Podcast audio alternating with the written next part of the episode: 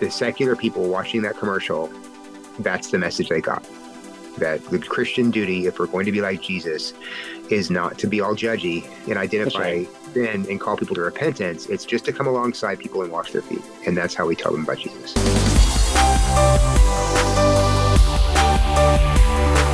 Welcome to the Stand Firm podcast. We are recording this episode on Tuesday, February 13th, 2024. I'm Nick Lannon of Grace Anglican Church in Louisville, Kentucky, and I'm here as always with Matt Kennedy of the Anglican Church of the Good Shepherd in Binghamton, New York, and Jady Koch of St. Luke's Anglican Church on Hilton Head Island, South Carolina. How are you guys doing today? Excellent. Thank you. Yeah, great, Nick. Thanks. I'm recording this episode in the basement of the parishioner who is hosting our Shrove Tuesday pancake supper. Are you all eating pancakes tonight? My wife is. I'm sick, so oh. I'm gonna I'm gonna stay home, and my wife is gonna take all of our children to eat the pancakes. Yeah, yeah. I'm not sick, but we are having we're having the pancakes. We're also having the pancakes, the blueberry pancakes. Has any feast been more observed than Shrove Tuesday pancake supper? Ours is actually a fundraiser too. We're, we're raising money for a new projector. The youth group is raising money for a new projector in the in our fellowship hall because it's not doesn't have whatever lumens are. I guess that's like wattage. Um, Magic to be seen during to be seen during the day. yeah, so it's yeah. not because we have all these light. We have all these. It's a wonderful, beautiful building. It's got all these windows, but it's too bright. So we're getting um we're trying to up the lumens. so we'll see. They're pretty so expensive pancakes, pancakes for lumens. That's right. That's right. Well, we thought we'd do a little sort of sort of a modified mailbag this week. We have one question sent directly to the mailbag, and the others are sort of open discussions happening online, such that they might as well have been mailbag questions. And just for the record, I'm finished trying to predict how long we'll spend discussing a certain topic. So I'll just say that we have we have planned three potential topics on the docket for today. A listener asked us each to describe how we came to our views on women's ordination. Uh, we thought we'd react a little bit to the latest He Gets Us Super Bowl ad and maybe a little bit to the reaction to the ad. And then, if there's time, weigh in on the Elisabeth Elliot discourse that has been raging through the internet last week. Uh, so, Matt, I believe it was your comment on a recent episode that generated this first question to the mailbag. You said that you changed your view on the ordination of women. How'd that happen? You you tell your story, and then Jady and I can share ours. Okay, sure. Yeah, um, there there are two basic reasons why someone comes to be in favor of women's ordination. One one is if you adopt a a kind of uh, trajectory position where you see liberation happening in the New Testament, and then you say, well, any kind of hierarchy we see there just reflects cultural norms, and and those are all going to ebb and uh, fall away ultimately. So even though yes, Paul says women shouldn't speak in church or have authority over men, that's just that's a that's a cultural it's a vestige of cultural patriarchy that's going to ebb away. And so by now, of course, the gospel means that women can do all they want. I was never that kind of person. I still, I, I when I when I favored women's ordination, I I took kind of the John Stott position, which was that that the, the headship principle is a biblical principle that lasts all, throughout history. So you you you can't have a female taking, for example, the ultimate the head the head role in a parish. That always has to be a male to maintain that headship principle. But you could have a female ordained even to the presbyter, presbyterate so long as she's under the headship of a male rector. And I thought that preserved the biblical view and enable uh, of, of, headship and enabled uh, women. Did you make? Did you make that argument while you were in Virginia? I mean, that was what you that's what you took into because that would yeah, have been unpopular yeah. when you were in Virginia, wouldn't it? Yeah, and I we I held that after in you mean in seminary? Yeah, uh, yeah, I, I held that in seminary, and I took I took that away from seminary as well. So now, I, and I think I mean I think a good number of people still hold that who who are for women's ordination, and I think that's a, as, as opposed to the trajectory view. I think it's a much more we can debate with people who hold who hold the John Stott view because we have we both hold the same understanding of what the scriptures are, um, and there's a, there's a common basis for an argument. So what happened to me though is after you know after the, the homosexuality debate broke out, I I did a thorough. I said I you know I need to rethink the way I'm I'm reading through the scriptures because I'm seeing how my friends and uh, people I've known in the Episcopal Church are just be, being swept away by this thing, and I, and in particular, people were saying at the time, well, of course, this is going to have this happened because women's ordination happened, and I, I don't know that I, I still don't know that I buy that argument because I think if you hold the John Stott position, it's not necessary that you're going to necessarily go to the LGBTQ being open to that. But anyway, I, I, uh, I but it, it did cause me to re do a thoroughgoing review of my position on women's ordination, and you know, I'd never really done the quote unquote done the work. Mm-hmm. so, so, when I did the work on First Timothy 3 mm-hmm. and on the clearly uh, masculine emphasis there on the qualifications for an overseer. Um, and in the New Testament, the, the word for overseer and the word for presbyter are interchangeable. So we're talking in First Timothy three about the presbyter as well uh, as an overseer. I came out of that study thinking this Paul's say, letting out say, laying out qualifications that can only be met by by a male, by a man, husband of one wife, father, his children are well behaved, and then I and then you know couple that with the context uh, in First Timothy coming out of is it First Timothy two or First Timothy one where, where I don't permit a a woman to hold authority, or the women should not hold authority, or, or, or a position of authority for man. I thought, well, this is a shut and dry case. I mean, for for some reason, and I didn't know at the time why. Paul is limit, limiting the office of presbyter slash overseer to to men, and I have been wrong in seeing that as a, as a kind of sexless office. Um, as time's gone on, I, I, it makes more. Of course, now now it makes to me just much more sense when you when you see how all creation has been ordered in a in a sexed mm-hmm. way, right? So there there are things that men should do that women shouldn't, and things that women should do that men should uh, shouldn't. And I think the presbyterate is one of those things that men should do that women that, that women shouldn't.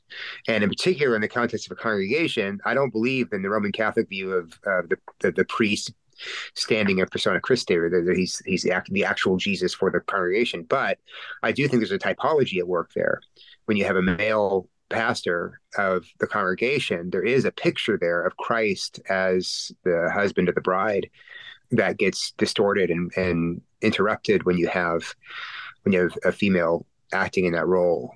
And, and and every presbyter could be a rector. So I don't anymore subscribe to the John Stott view of some artificially limiting the role of a presbyter to just being a, an assistant. So anyway, that's that's the probably too much, probably much more than the I should have told, but that that was my change. You left out a third category of person, which I think I fall into, and I, I won't take very long here, which is just somebody who grew up in the Episcopal Church such that women's ordination was just in the water and completely and utterly assumed. And that's where I was. And so I never even thought to question it until I came into the ACNA. You know, I I served in Episcopal diocese like the Diocese of Newark, where 90% of my colleagues were either women or homosexual men. Like that that was just what an Episcopal minister was in my experience. And so it wasn't really until I found myself joining a church that had you know, as we've discussed over the last several weeks, at least theoretically dual integrities that I had to actually sit down and I think, like you did, Matt, really devote myself to some study about, you know, I really need to not just drink whatever the new water is, but really read the scriptures and find out for myself. And as you said, you know, starting in Genesis 1 and 2, following to Genesis 3, and then finally reading the the commandments for eldership, the qualifications in the New Testament in light of the creation order that the Lord puts in place from the very beginning. Um, it just, as you said, it's a it's an open and shut case that the role of elder, of course, um, as you said, Paul doesn't make any kind of distinction between rector and assistant rector. He's he's talking about headship in the church. And he says, in the same way, the, the husband is the head of the wife and Christ is the head of the church a man needs to fill that role in a local church. And once I actually, and this is sort of embarrassing to admit because I'd been ordained for a number of years before I sat down and decided to really study this issue. But once I really studied it and, you know, followed the footnotes, which is really what gets you, if you read egalitarian scholarship, it sounds really good until you actually read the references that they reference. And then their arguments just completely fall apart in really an embarrassing way. And I found myself just unable to even, in the same way that I'd never questioned the existence of female presbyters before, I was now completely unable to even rationally have an argument with myself that the presbyterate wasn't to be exclusively male. Hmm. Well, our trajectories are somewhat similar, uh, Nick, since we've been walking together since seminary, basically. Um, but really, for me, it it began in earnest when I went overseas and did my uh, doctoral work because over there we were watching the church here get um, rent asunder over the question of you know homosexuality and and same sex uh, blessings and things. And so part of my deep dive, even though I was studying justification by faith in 20th century Lutheran theology, was simultaneously trying to figure out and read everything I could about whether or not this was actually the fight that we had to have. You know, I mean, I was pretty convinced that it was, but I wanted to be, uh, I knew I needed to be fully convinced in order to, you know, make the stances that I was going to need to make and so forth.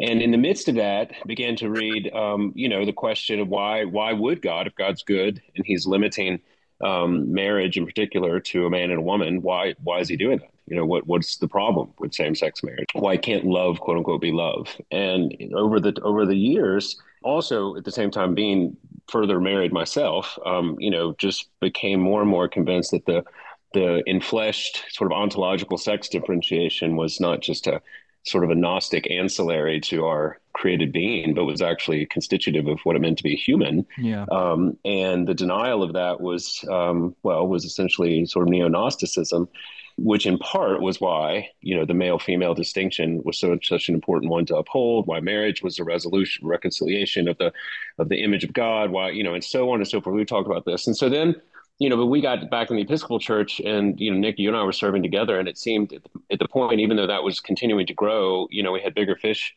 to fry, as it were, yeah. you know, because it was, um, like you said, there was seemed to be some more glaring errors, particularly when, as we've noted, as you noted, Matt, there are, John, for lack of a better word, Stott rule people who believe in women's ordination who were very, very intent on the exegesis and upheld the authority of Scripture and were sort of allies, uh, and, and remain so in many ways. And so, you know, I kind of shelved that like you did, Nick, until leaving the Episcopal Church and actually having to take a deep breath. And Laz and I had a couple of months between that and when we joined the ACNA to really consider what we really believed. And so, like you, you know, did a little bit more reading, a little bit more uh, in depth study, and really came to the conclusion for me that it I got pushed back into it because I didn't realize, and this was just my own naivete, that the arguments for women in the uh, ordained uh, ministry would spill over to sort of a functionary role within the life of the family. And when that began to happen, and I began to see that, the mother and father um, began to be sort of interchangeable functionaries within this sort of radically egalitarian. I'm not saying all egalitarians say that structure of the family and you begin to see um, sort of the the clear challenges and roles and responsibilities, particular as a man, as a husband, and, and then as a father, um, being questioned as to whether or not that was even appropriate, meet, and right. So to you know to tell me, that began to sort of really clarify how serious and important this issue was. And so, you know, we're in the ACNA. We said it before. We understand the compromise. You know, I appreciate that there are people who would defend and uphold and, and swear to, you know, take an oath about the authority of scripture and the sufficiency yeah. and inspiration, all things who disagree. That being said, I find it particularly in the level of headship in the home and in the church, uh, confusing imagery. Like you said, Matt, I think it, it clouds some of the clear challenges and responsibilities that both men and women have within the home and then by extension the family of God. And so I um I'm grateful that there's a dual like we talked about for lack better dual integrity, but I do think that um yeah I mean it's it's been a it's been a journey. You know there's a there's an essay actually on the Trinity School for Ministry website by the late Rod Whitacre which I commend to anyone. We could link it in the show notes if I knew how to do that. Um, which is called how after 16 years of exegesis I changed my mind on women's ordination. And it's really a fascinating journey of sort of his position from kind of you know, in the water Episcopalian. So ultimately, he, um, I, I, believe he ended up in the REC at the end he of his did. life. Yeah. and it was in part because of this question and it's it was compelling it was really mapped onto my um, experience in many ways with the huge caveat that i'm i'm still happy to be in the ACNA and am not interested in you know picketing or kicking throwing tables or whatever but i am grateful for the the freedoms that have been established uh, for this continuing well dialogue really so he gets us his back uh, new and improved, although maybe we wouldn't say improved. The the spot that everyone's talking about is the foot washing one. What were your thoughts upon seeing it? I don't know if you saw it live. I saw the second half of it live. I was sort of my attention was drawn to it by somebody who was eating a chicken wing next to me. Like, hey, you got to see this. Um, so I sort of I, I didn't see the full thing until after the football game itself. And then obviously I've been sort of following along with the reaction to it, et cetera. It doesn't seem like very many people like it, but some some do. What do you guys think of this new foot washing ad? Uh, yeah, I saw it live. I was all of my children were gone, and Anne was gone uh, to a Super Bowl party for the church that I was. I decided not to go to, so I was watching. Dang, no Super Bowl party, no Shrove Tuesday. You're like, wow. Did you did you uh I'm I'm a Bible through a through a goalpost like those people did. yeah. Oh my gosh.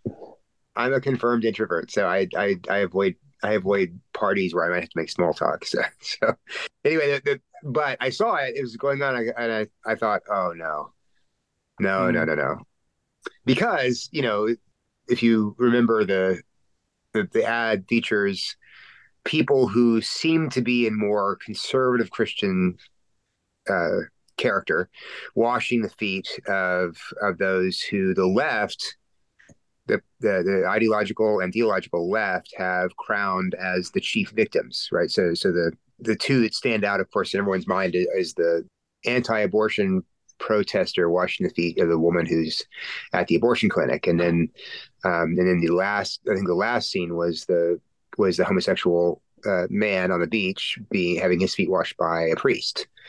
And the thrust of the ad seems pretty obvious to me, and I think it probably is obvious to most of those who see it as a, as a bad thing, is that expressions of quote unquote love or expressions of quote unquote kindness uh, to people who are involved in in these areas is the Christian duty.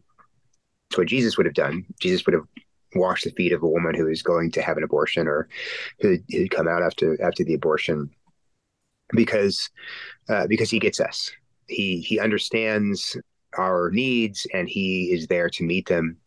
And and so uh, at the end of the day jesus doesn't teach hate. That was the that was the last that was the the, the slogan that was flashed on the screen at the end of the at the end of the commercial or the end of the ad. And the implication being of course that if you're not willing to do the foot washing for the person who's in active rebellion against God, then you are not like Jesus and you're hating people. And I thought that it was kind of interesting because I thought that the, the message of the commercial, the ad, really kind of dovetailed pretty well with Alistair Begg's sermon on on the prodigal son, where he he he made a lot of category confusions. The most egregious category confusion was was the idea that the son who has come out as trans or the grandson who come out as trans and is having a trans wedding, the Christian to love the grandson, the Christian grandmother has to go to that thing and give her give a present, or else, you know, she's being the older brother in the lost son parable. And of course, the problem is with with that idea that the whole parable is about repentance and the and the fact that the younger son, the younger brother, had been in the far country, but had come back and wanted to come back to the father's house. And the father had, and the, and the seeing him from a long way off, went and embraced him and welcomed him back in as his son because he'd come back penitently. Hmm. Um, well, and same thing. In no the, case are we the father in that parable. Anyway, no, no, no, no, no, no. I mean, the problem, the problem with the, the problem with the son in the, the in the parable is that he has he he has requirements for God for for people that God doesn't the, the the requirement that God has is that you trust in His Son Jesus and you turn from your and you you confess your sin. Right, that's what He has. But the older brother had all other additional requirements, right? Um, so it seems like that the, the, this this commercial series is making the same kind of point that yeah, Jesus just accepts everybody as they are. That there's there's no there's no requirement that there's any kind of repentance or penitent uh, or, or confession of sin, um, and and that if uh, if you if you think that that you need to um, ask those people involved in these various ways of life to repent and, and confess their sins, well, you're you're just you're you're being a hater. You're not you're you're teaching hate. You're you're you're not you're not aligning yourself aligning yourself with Jesus. Now I know that the commercials defenders have all kinds of reasons why they say that oh no no that's not what the message what the message was, but I guarantee you that the secular people watching that commercial, that's the message they got that the Christian duty, if we're going to be like Jesus, is not to be all judgy and identify right. sin and call people to repentance. It's just to come alongside people and wash their feet. And that's how we tell them about Jesus. And for the record, that's what they already believe. And so right. this is not the end of the world. We're not like we need to burn down. He gets us, you know, like this just sort of lame because it's just reinforcing what the choir already believes. Yeah, I mean, but that was the right kind of that was the right kind of Jesus. You know, that was the type Jesus that could come to your New York Times, uh, you know, book signing party or whatever, get a byline in the Atlantic, because of course, if that's what a Christian is, that's the way it should be. And so, you know, I, I couldn't help I couldn't help as I was reflecting on it, though, think that it really mirrors kind of the what Colin Podmore, who's a Church of England um, commentator, theologian, wrote of the um, what he called the baptismal revolution in the Episcopal Church. You know, if you remember back in like the 2009 and 10 when they were making the argument that baptism was simply an initiatory rite, no, it didn't have anything to do with, um, at least repentance and kind of um, self-sacrifice, at least with respect to sin, you know, sort of obvious sins, um, should not be a hindrance towards. Um, should not be uh, part of the, the the baptism discussion even. And, you know, I remember I was overseas reading this uh, and watching this discussion going on, and I couldn't help but think that that was the same rationale. It was like a, you know, that there was this sort of initiation by love, you know, meaning affirmation, and that that was somehow the, the true meaning of, of Christian piety. And, you know, it's just the same, it's the same, it's the second verse, same as the first, you know, I mean, it's like, it's not Christian love without repentance is um, you know eviscerates the cross. I mean that's just what you know Paul's with if if love being the law, if that could bring righteousness, then Christ died for nothing. You know, so I mean this is where we have this um this empty symbolism, and you know I think I forget who said it online. It wasn't someone that I recognized, but I agreed with it. Said that this is this is just like you said, Nick, exactly what the people like. This didn't move the dial one way or the other. Like if you already thought that, and you were like, well, at least someone is saying what's really true about um, something I don't believe in anyway. And if you didn't think that, then you just like we say, well, we've heard this before and we continue to reject it. And unfortunately, you know, just a, a lot of money. I mean, but you know, there's a lot of random ads that I thought were a waste of money, except for that Dunkin' Donuts um, ad. That was the best. That, I would, that that could have been spent three times. That would have still been worth it. But um, but this one, on the other hand, I think was was a little bit of a waste. Well, I feel like um, Samuel Sey diagnosed it in a way that I thought was pretty accurate when he said that he gets us is not trying to get you to worship Jesus. The he gets us Jesus worships you. Yeah. And I felt like that was a really good and succinct way to characterize their misunderstanding of who Jesus really is. He's not yeah. Almighty King who will come to judge the world. He's like he used to, to be in the early 90s, he was your homeboy. yeah, I mean, he does get us. Christ. He does get us, but I, I, I kind of I think that's not a good thing for people who are impenitent, right? The whole the whole the whole point of what Jesus is saying in Mark seven and in Matthew fifteen, where he's talking in this engagement with the Pharisees about what goes into the body versus what comes out of the mouth. Yeah, he says, "Well, look, the, the problem, the human problem, is that out of the heart comes all kinds of evil, sexual immorality, murder, theft, greed, all of that comes from the human heart, and that's what makes you unclean. So yeah, Jesus got us. he, he, he nailed just it. what makes us unclean. exactly, and that's that's actually actually why he came to save us from who we are, uh, or who we become because of sin, and to and to rescue us out of that. Well, finally, we thought we might take a stab at some Elisabeth Elliot discourse. Um, Elisabeth Elliot famously lost her husband to a martyrdom, and there was a recent, I guess it was a recent article that sort of kicked off the discussion about her that somebody, and I don't know the details, so I may well get this wrong. You guys can correct me, but somebody who was a sort of kind of in a deconstructing mode was admitting in the article that she used to love Elisabeth Elliot, but when she learned more about her private life, especially her third marriage, which was perhaps not as happy as her first two, she realized that what Elisabeth Elliot taught, i.e., complementarianism, was really just a vestige of her need to be a pawn of the patriarchy.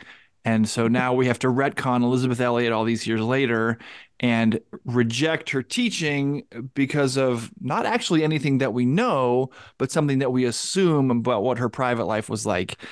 I know Anne wrote about this this week, Matt. What light does this shed on our ability to deal with teachers, whether they are alive now or not? How can we separate the life from the teaching?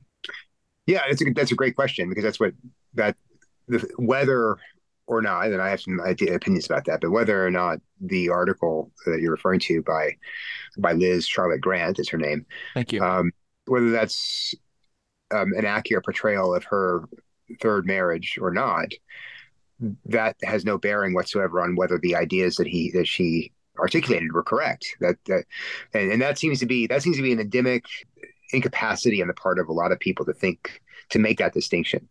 So so Elisabeth Elliot and and uh, Miss Grant's view, Mrs. Grant. Well, I don't know if she's married. Or not. No, she is married. She has. A, she said she's happily progressively married or something. Uh, that's right. Yeah.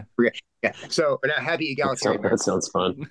um, right, right. She sounds like a great fun person to be with. Um, so the, the she had been someone who uh, Grant despised because as a teenager she'd read her and she felt like her sexuality was suppressed and her she was harmed and all the all the words that the uh, abuse grievance grifters use she uses in the in this to describe how she how she was affected by Elliot's writings. Um, but then you know she read some new biographies that have come out that have shown that Elliot was herself abused by her her third husband, and her second husband wasn't so great either. Um, and that that's what changed her view of Elliot so that she could see her as a victim and have some compassion for her um, and also then use her as as a way of dismantling the patriarchy, right? Showing how how the, the the chief the chief spokeswoman for the patriarchy was in fact being harmed and abused by the patriarch. Now, since then, since this letter came out, there's been a lot of response react reaction to it, and uh, some people who knew Elliot and her family have said that's this is a, this does not these biographies that this person's reading and and the, and the article itself do not reflect at all the way that we understood her marriage and and that even she expressed herself to us about her marriage. There's an there's an exam there's an illustration or there's a there's a, an account in the article about her family taking her away from her husband and keeping her in a secret location until you know her husband's shaped up or something. And and then um, but but even in the article it says well but she wanted to go back. And of course that's the Stockholm syndrome or something at work according to the to the author. But uh, but there's some holes in the there's a, some some pretty glaring holes in the account. So I'm not, I, am not persuaded that that Elisabeth Elliot was abused. She it may have been a, a controlling situation um, may well have been. But all that goes to show is that you can have a you can either have a bad head or a good head. It doesn't say that headship or the, the question of it doesn't say anything about the question of complementarianism or patriarchy. All it says is that uh, yeah, if if um, even if, if patriarchy is true, which I think it is, or, or complementarianism is, is true, yeah, you can have a bad you can have a bad manifestation of it if you if you're if you're a bad husband and a bad father, a bad man, then things don't go well for those who you're supposed to lead. But uh, from our perspective, you you can't undo the difference between the sexes. You can't undo the the inherent God built, God created differentiation between male and female. So even in so-called egalitarian marriages, you have a head. Yeah. You have a head. He's just he's just he's just not taking his responsibility correctly. That's right. He's he's abdicating. and so that's also, a, and I, I would say that's just as abusive. I mean, the, the the the men who are silent and drinking their soy and and and letting and letting their women go around and their, their wives go around and embarrass themselves really in a lot of the things they say online, that's abuse. The women who are in those marriages may not know it, but that is that's abuse. It's a, it's a husband refusing to take responsibility for his household and for his for his marriage uh, maybe Jady has more to add here, but I, I just I, I thought the article was a was a uh, a travesty. I thought it was uh, the use of a woman who's dead to forward a godless theology, and I think that the people who forwarded this or, or retweeted this should be ashamed of themselves. I know some of them, and it was very disappointing to see them putting this forward as if it was a, some kind of mm. you know good and honest critique of Elliot's life. Yeah, I mean, I don't disagree with any of that. Um, and I think that in, in addition, you know, the presumption to pull back the curtain on someone's marriage, or particularly a long live lived one, um, and make these assumptions um, about what was what was truly going on, you know, I think is a very tenuous position to take. And even if, as you said, there was challenges, even if it was prim- primarily a challenge from his perspective to her, there still is something beautiful in the midst of that. You know, there was there was fidelity, there was um, there was a um, hope for you know the eschaton. There was a recognition of self-sacrifice and and you know and a and a higher commitment. And um, again, that is not a justification in any way to as people will throw out immediately for people to stay in some sort of you know physically abusive or legitimately harmful marriage. But at the same time, I agree with you. If by default a position that Elisabeth Elliot held, you know, sort of traditional hierarchical biblical patriarchy, for lack of a better word, is wrong at every level, well, then there's no possible way to see anything of value in in her long marriages. You know, whether there had been this these sort of rumors or innuendos or not. I mean, it just it would have been by default because even if it had been even if she had come out and said, well, everything's fine and it's great, they would have said, well, that's like you said, the Stockholm syndrome that, you know, of course you're going to say that because you've been brainwashed and you drink the Kool Aid and so on and so forth. And so I don't know. I think it was, um, for all the reasons you mentioned, I think it was a sad sort of besmirching of a the, the memory of someone. And I thought it was interesting that the Elisabeth Elliot Foundation, I didn't know there was such a thing, was sort of pushing back and publishing all of these pictures of them, you know, her and her, her last husband smiling and you know having vacations and things and sort of pushing back against the narrative but but it was um it was just a further indication of the divide between people who have resolutely decided that there's nothing redeemable about for lack of a better word the traditional position on this and therefore no stone or no memory will be left unturned until it is um, you know eradicated and i think this is um, you know, it was just it was difficult to to read the comments and watch the dialogue on on X, I guess we call it now, uh, because it was just so rancorous and dripping with contempt. It was really more harrowing than anything else to just see that these are the stakes. This this is this is where we are. These are the battle lines. I don't say battle lines, but these are this is how entrenched the two sides seem to be. Well, they acted like they were a Scooby Doo character whipping the mask off of complementarianism and see, see there's there's fraught marriages under here. We told you so. And not only are we not promised that our biblical complementarian marriages will be happy, we are in fact promised that there will be enmity between man and woman, husband and wife. Obviously, we pray that that will be and trust that it will be redeemed and be in the process of being redeemed even in this life but to point at at any relationship and say there's hurt there's sadness there's anger there's even rancor or hatred that's what we expect as sinners in a sinful world it's the miracle when that's overcome that we can point to and celebrate yeah, but this is you know, this is part of the strategy though. That, that, that I think you know, as Jady mentioned, this is the strategy is to link abuse in people's minds with complementarian theology, and yeah. and so and so that, that theology is itself inherently abusive. It's not just that people might abuse who are complementarians. It's just that all it is in itself an abuse system.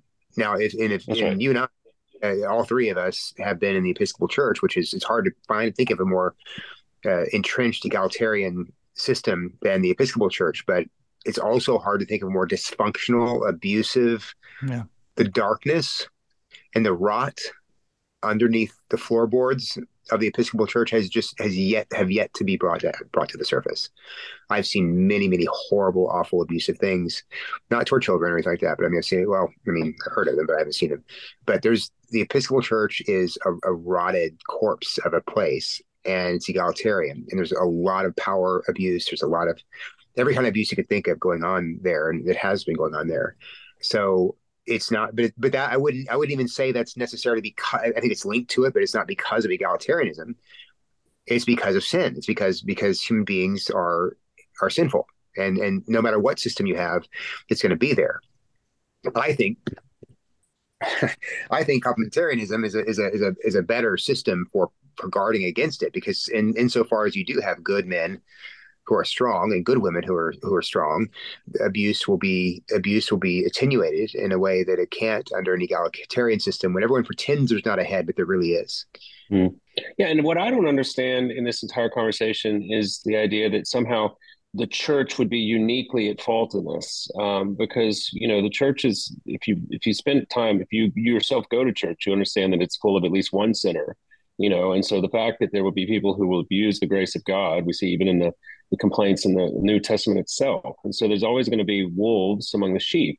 And that's wolves among the sheep, whether it's a you know a public high school or a church or or a community choir or a you know whatever. Um, and so, so the difference is, unlike a public school or a community choir or whatever, we actually have a standard that we can apply to the expectations of husbands and wives that does not allow for heavy handedness and uh, abuse, you know, physical abuse, and in fact, mandates honor worthy of respect and, and protection and provision, you know, even down to the fact that we're not supposed to exasperate your children. You know, I mean, mm-hmm. these are mm-hmm. things that, and, you know, now that being difficult is an understatement, you know, almost impossible. But nevertheless, like, you know, if anyone, it, it, seems like if anyone would want to to uphold those, and of course hold them by the standard, say, look, this is, you know, because there are egregious examples of people who have who have fallen mightily, uh, both men and women who have failed to live up to the expectations that they have even probably set for themselves, and that's that's sad and and the you know what's done in secret is going to come to light. This is should be a harrowing reality for any christian who's involved in this sort of duplicity. That being said there's a hopefulness for men and women in this pattern in this in this structure. And it's it's just the contempt and the disdain for it is heartbreaking. I mean i've got you know four little boys and two little girls that i'm looking for and i was like i'd love nothing more than for them to get a, a holy godly biblical vision of their respective created and gifted roles and responsibilities within the world much less the, their actual families you know ultimately but god's grace and for them to to flourish in these roles. And you know of course the prospect of sin and and abuse is always going to be there but it's no less it's it's ideally less there than it would be in a system that that doesn't acknowledge sin doesn't doesn't and it is less. call out. Yeah. And so that's what that's what gets me in this whole discussion is that i'm first to say and thank god you know it hasn't been the case in my own personal life thus far but but certainly we don't need to deny that there has been abuse in various churches, and you know to the extent that it has been called out and adjudicated and and in fact um, prosecuted, well then that's the reality of this simple world. And so you know and that's and, and, it's heartbreaking. And and you know again i look at my daughters and sons for that matter and say you know if that happened to them it would be a tragedy and i'd be incredibly upset. But that doesn't invalidate the as it were the system. It doesn't validate the hope that i have and the prayerful the prayerful expectant hope that more often than not the Lord is in this and in and in these relationships. And you know, it's just not true that every marriage, Christian marriage before, you know, 1940 or 50 or whatever was actually just sort of, you know, what is a domestic concentration camp, like Gloria Steinem called it famously, you know, or some sort of spiritually abusive forced servitude or something. It's just not the case. And and it's just a sadly cynical position and i'm i'm sad for the people that have gotten brought to that place whether it's been through abuse or sort of neglect or just a combination of kind of cynicism and unbelief. But we're just going to continue to resolutely reject it you know stand on the word and prayerfully and with great humility accept the responsibilities that we've been given and walk forward. And you know, I'd like to think that if I was in a, you know, if something happened to me and it was in some sort of loveless marriage that got much more difficult than it is, and that there was, you know, some some manifestations of sin that you know were being fought but not particularly victoriously, that I would have the fortitude and the and the patience and the strength to withstand in the same way that that I would hope Liza would too. You know, and this is just again, but I would hope to have a church family, friends, people involved in my life, praying for me, walking with me, you know, calling me to account, but ultimately expecting redemption, at least hints of redemption in these various areas. That is, um, that is a hope in that relation. I'm just not ready to let go. One of the more profound points I thought that Carl Trueman makes in Rise and Triumph of the um, of the Self is this idea that uh, in in past generations, people have sought to figure out what reality is and then conform themselves to reality. So for last 8,000, 10,000 years, how old do you think the earth is? Human beings have sought to conform their family structures, their, their governing governing structures to to the givens of of creation to the givens of the created order. And and so because of that like this is what you this is the, i thought you was really profound. You were saying Jady is that you know there's there's there, there are rules there are restrictions there are lines there are guidelines for how uh, a husband treats his wife for how a king uh, rules his people for how a governor governs his people, and those can go off. People can, you can have a bad governor, bad king, bad husband, but there are clear guidelines for how he should be acting, and then he can be prosecuted when he doesn't. But if you pretend, if you pretend that there is that those these things aren't given, that there's there's no givens in in creation in the, in the created order with regard to man, male and female, but they're all there's kind of egalitarian equality. Well, all the safeguards are gone. You know, you, right. because you got you got to you got to pretend that you got to pretend that nature isn't nature and that people aren't people and that God hasn't established a, a certain order. And that necessarily breeds abuse. That necessarily um, breeds behavior that isn't able to be limited or or or uh, the abuse is not able to be stopped because because you've thrown the rules away. You've you've thrown away 10,000 years of, of human living under the created order. Yeah, and all it does is it, it highlights and exacerbates our sinful tendencies. You know, we were commanded to lay down our lives for our wives in particular because that's where our weaknesses would lie. Like we don't want to do that. Like I'd rather buy a boat than send a kid to college. I would rather sleep in than have to get up and deal with a sick child. And yet I'm supposed to lay down like women and children first you know, it's like when I do my pre-marriage counseling, I was like, you know, it's like one of you is going to have to get up when the when there's a bump in the night. Who's it going to be and why? You know, and it's like, and they sort of laugh or whatever. I was like, no, this is a serious question. Like one of you is going to have to walk down the stairs with a you know a nine iron or whatever it is, and um, say who's there and how are you going to flip a coin you know what's up, how's that and then you know that just sort of highlights the absurdity of this sort of radical egalitarianism that is non-Christian. It's just frankly non-Christian. Like it doesn't have a statement on on anything else we've talked about other than just the idea that men and women are interchangeable functionaries is a denial of created order and a neo-gnostic scourge. And so, you know, that's just how it is. But in the flip side of that, and I agree with you, Matt, I've been talking about this a lot in our my rector's form at the church because we're still sort of here in the you know within two hours of Charleston and mere Anglicanism, the reverberations of all of that is still sort of in the air. And I'm trying to calm people down a little bit and and also say what I think is is true. And you know, the flip side of that is I say, look at the sort of statistics of despair, like the increasing animosity, like stated animosity between young men and young women you see the prevalence of you know both like OnlyFans on one side, and you see that like the incredible consumption of pornography on the other, primarily produced by women and consumed by men, and so on and so forth. At every metric, there's this incredible, as you said, Nick, uh, this incredible um, manifestation of the enmity that otherwise, without the Lord, would be between men and women, and then and then we have this incredible message of the gospel that actually reunites and restores the very image of God in men and women this side of heaven in a way that actually brings them together, not further apart. And as they get further apart outside the church, I'm expecting, and in fact have watched, uh, this very point be one that has drawn couples closer together. You know, has has re-empowered and reignited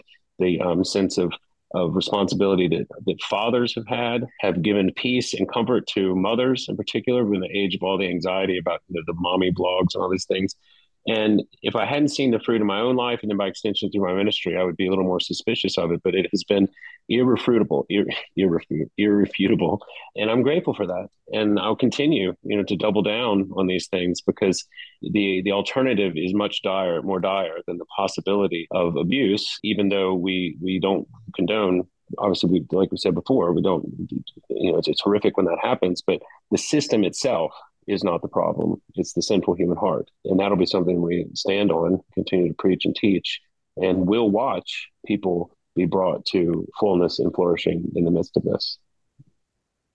I'm glad you got to the good news there at the end because that's really the thing is that it's easy for the constraints and guardrails of Almighty God to feel like just that constraints and guardrails on us sinners, but they are the guardrails that keep us moving and pointing us toward what this Almighty God has also done, which is provide for our salvation, His Son, Jesus Christ. And that is where the only hope we have is. Okay, well, we're going to be done with our mailbag episode there. We did uh, want to remind everybody last week we invited anyone who would like to help stand firm to ACNA's Provincial Assembly this year to do so. And now we have some details to share. There will be a link on the show's post page on standfirminfaith.com, or you can visit the website of my church, Grace Anglican in Louisville, which is graceanglicanlou.com. Click on Give, and then in the online giving module, select Send Stand Firm to Provincial Assembly from the drop down list. As we said last week, we want to go but Stand Firm is run on a shoestring, and we need a little bit of help to get there. We'd love. Can we get jerseys and like have people sponsor us? You know, like a uh, like we're we have, like we're gonna be race cars. Yeah, well, you know, a manner in a manner of speaking. As yeah. long as I get to be Cole Trickle. Shake and bake. we do want to thank you for listening to Stand Firm this week. If you'd like to keep the conversation going, you can be in touch with us. Rate and review the podcast on iTunes. Send us an email at mailbag at standfirminfaith.com or join the Anglicans for the Gospel Facebook group. You know, I wanted to throw in something else here. We're basically only on Apple iTunes, and I'm getting a couple emails to the mailbag about other platforms wanting to be able to find us there. If you know how to do that, we're not that technologically savvy. Let us know if there's a simple way to expand our reach. We'd love to do that. Uh, thank you to Matt Kennedy and Jady Koch. I'm Nick Lannon, and Lord willing, we'll be back next week. Until then, by the grace of God and Jesus Christ, we'll be standing firm.